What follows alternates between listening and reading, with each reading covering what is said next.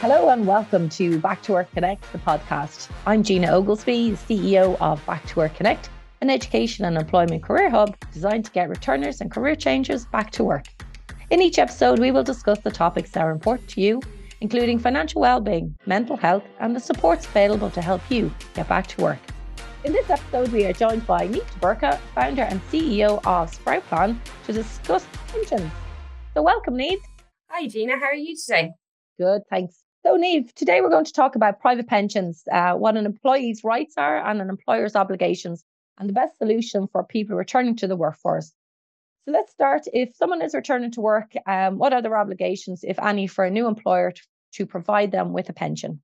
Well, so the good news is nowadays, Gina, the employer is under an obligation to support their employees with regards to pension funding. It was introduced a few years ago when the PRSAs were introduced. So even if an employer doesn't provide a company employ, uh, employer pension scheme, they must give their employees the time to talk to a PRSA provider and also administer that through payroll. So, say I'm an employee with uh, Back to Work Connect, and I'm not commenting on your employer pension arrangements, but just say in this example, you didn't have an employer sponsored pension scheme. You must give me time off. You must introduce me to a standard PRSA provider. Give me time off. And once I establish my PRSA, you must administer that through payroll for me. So say I say I'm going to put 100 euros a month into a PRSA, you administer that through my payroll, which means then I get my tax relief at source. Many employers, and tend to be bigger employers, provide their own pension schemes.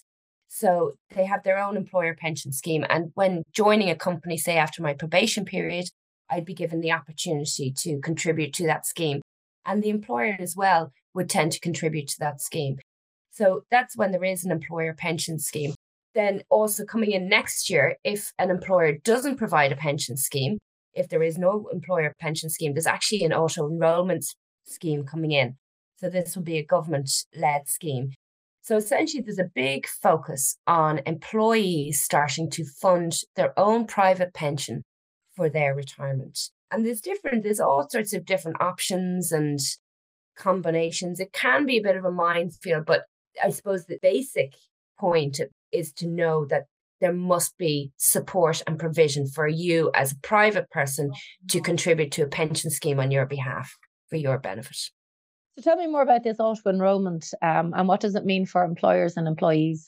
Yeah, so going back when they introduced the PRSA, the idea was was that more people could access private pension arrangements but not as many employees have taken this up you know we all have a focus on what's happening today what bills do i have to meet today asher i'm not retiring for another 30 years or even 20 years you know and and we don't think about it we focus on the today and I suppose, you know, with the state pension age, you know, it's currently 67. They're talking about moving it up to 68. That's paid from the current account really of the government. And it's also a very limited amount. You know, you, if you think about rolling forward, you know, it's in around 235 euros a week and it's going up by 12 euros come the new year. But it's really not enough to support if you think about the cost of living to support. So people need to fund for their own private pension. So the PRSAs, they weren't being picked up as much as the government would have liked.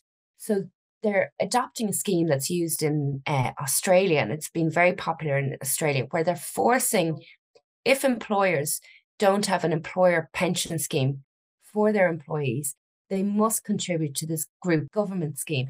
So everybody will be auto enrolled into this scheme and an employer will have to contribute 1.5% of an employee's salary and an, an employee will also contribute 1.5% now, after six months, the employee can opt out.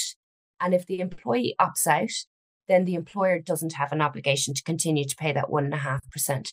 But it's only 1.5%. Now, will be rising over time, the contribution, but it forces the hand of the employer into an arrangement that has four investment choices. And these investment choices will be run by the government. So it doesn't give the full spectrum of options it also will, will remain within that scheme. So, say I'm an employee, we'll use Back to Work Connect as well, if you don't mind. Say I'm an employee of Back to Work Connect and you have an employer uh, sponsored pension scheme. and I go into that, you as employer will select the best pension scheme that you can find for your employees and the best investment options and support them with that. But if you don't have an employer pension scheme, I will have to go into this government led auto enrolled scheme. So it's great that it forces people to think about a private pension. It's not great because an employer is absolutely tied to what contribution they should make. So, as an employee, it's only 3% combined, which is very little. Uh, whereas many employer pension schemes, you might see as much as 5% from the employer and five, and you know, an employee can contribute as much as they want up to their age related limits. Uh, bigger employers like banks contribute 10%. You know, big, big, big employers like multinationals would have very favorable pension schemes the reason why many employers don't have a pension scheme is they mightn't have the cash flow for it. And this forces their hand.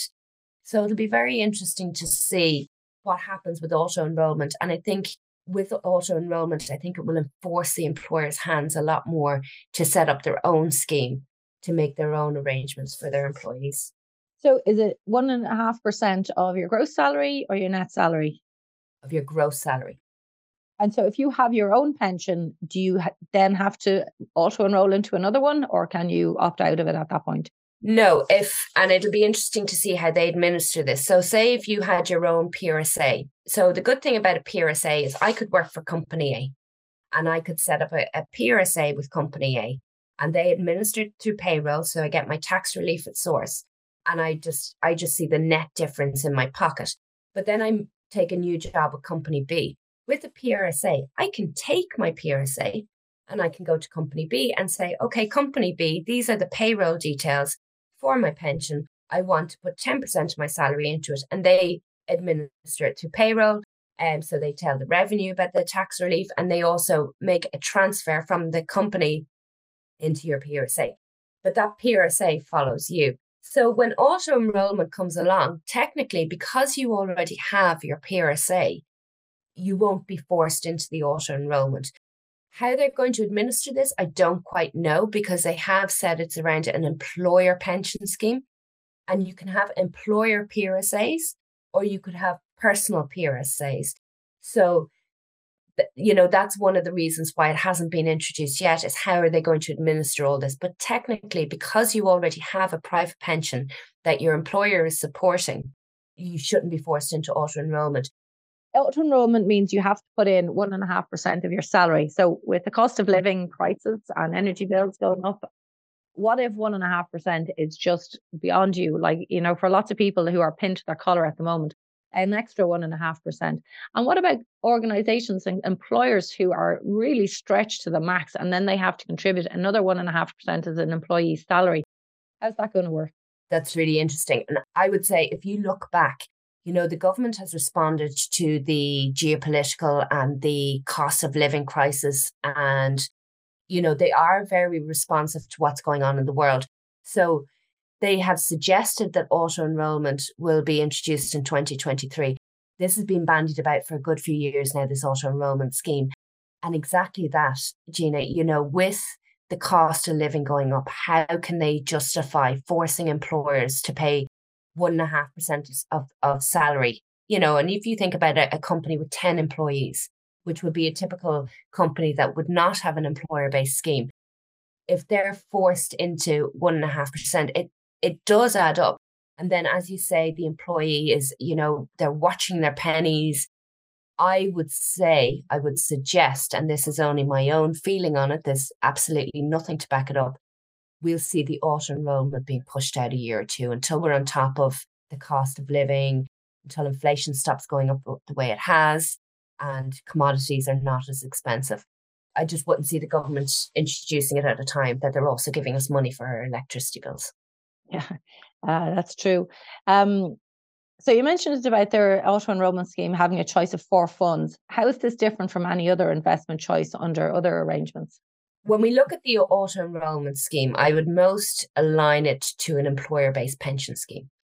And as an employer, just say as an employer, um, Sprout Plans today was going to set up an employer uh, pension scheme for its employees. I can go and search the market, right? I can go to there's you know there's there's four life companies, certainly in the space at the moment, you know, leading life companies, Irish Life, New Ireland, um, Zurich, and Aviva, who are all offering employer based pension schemes. You know, then you can go to, you know, private houses and there's the, there's different types of employer based pension schemes that you can have with the likes of stockbroking houses and things like that. But you can search the market. And each of those companies has 10, 12 funds. And they use top class international managers and they use passive approaches, they use active approaches. They there's there's just a huge array of options. So for an employer, so an employer-based pension scheme versus the auto-enrolled scheme, I can decide how much I'm going to put into the pension scheme. So I could put in half percent. Say I can't afford it, I could put half a percent in, and my employee could put in 10% if they wanted to, right? Huge flexibility there. Maybe I'd like to give them a bonus and I'm going to increase it by another 1%. You know, I can change that all the time. I can give my employees a range, a pension fund that gives them 15 different options. So as they move to retirement, they can change between them.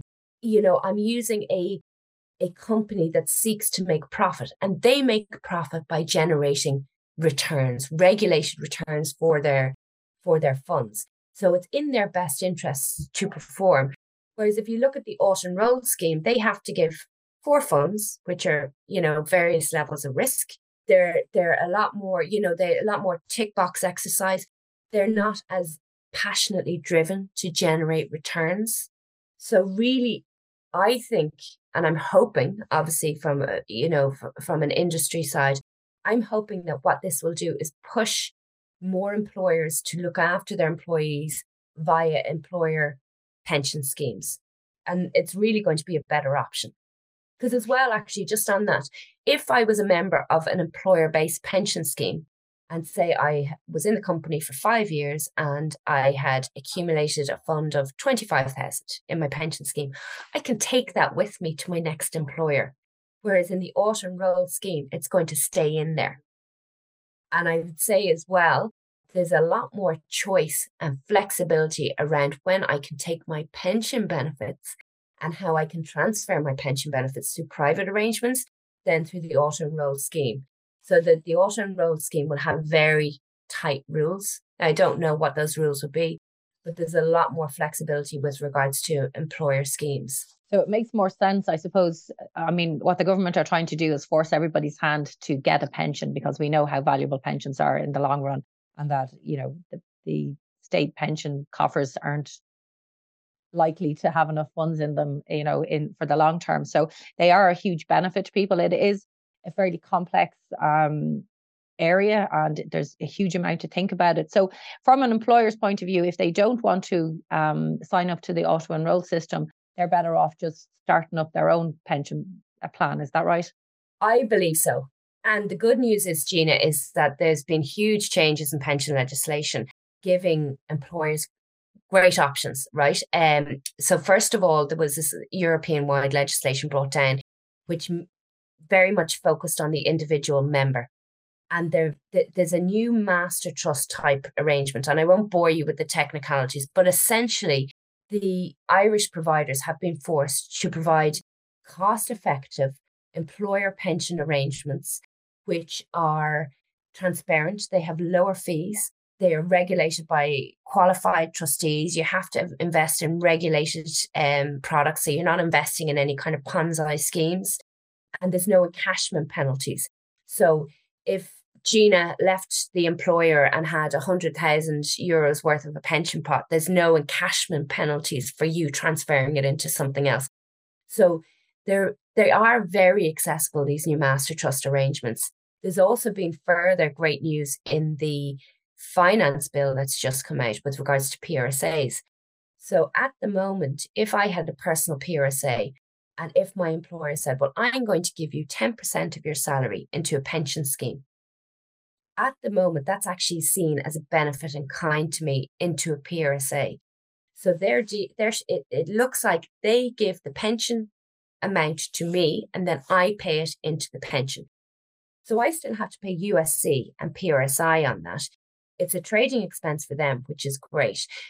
But in my hands, I still pay, you know, six and a half, actually eight and a half percent potentially, you know, or more. And it eats into my tax relievable amount that I can contribute to my pension.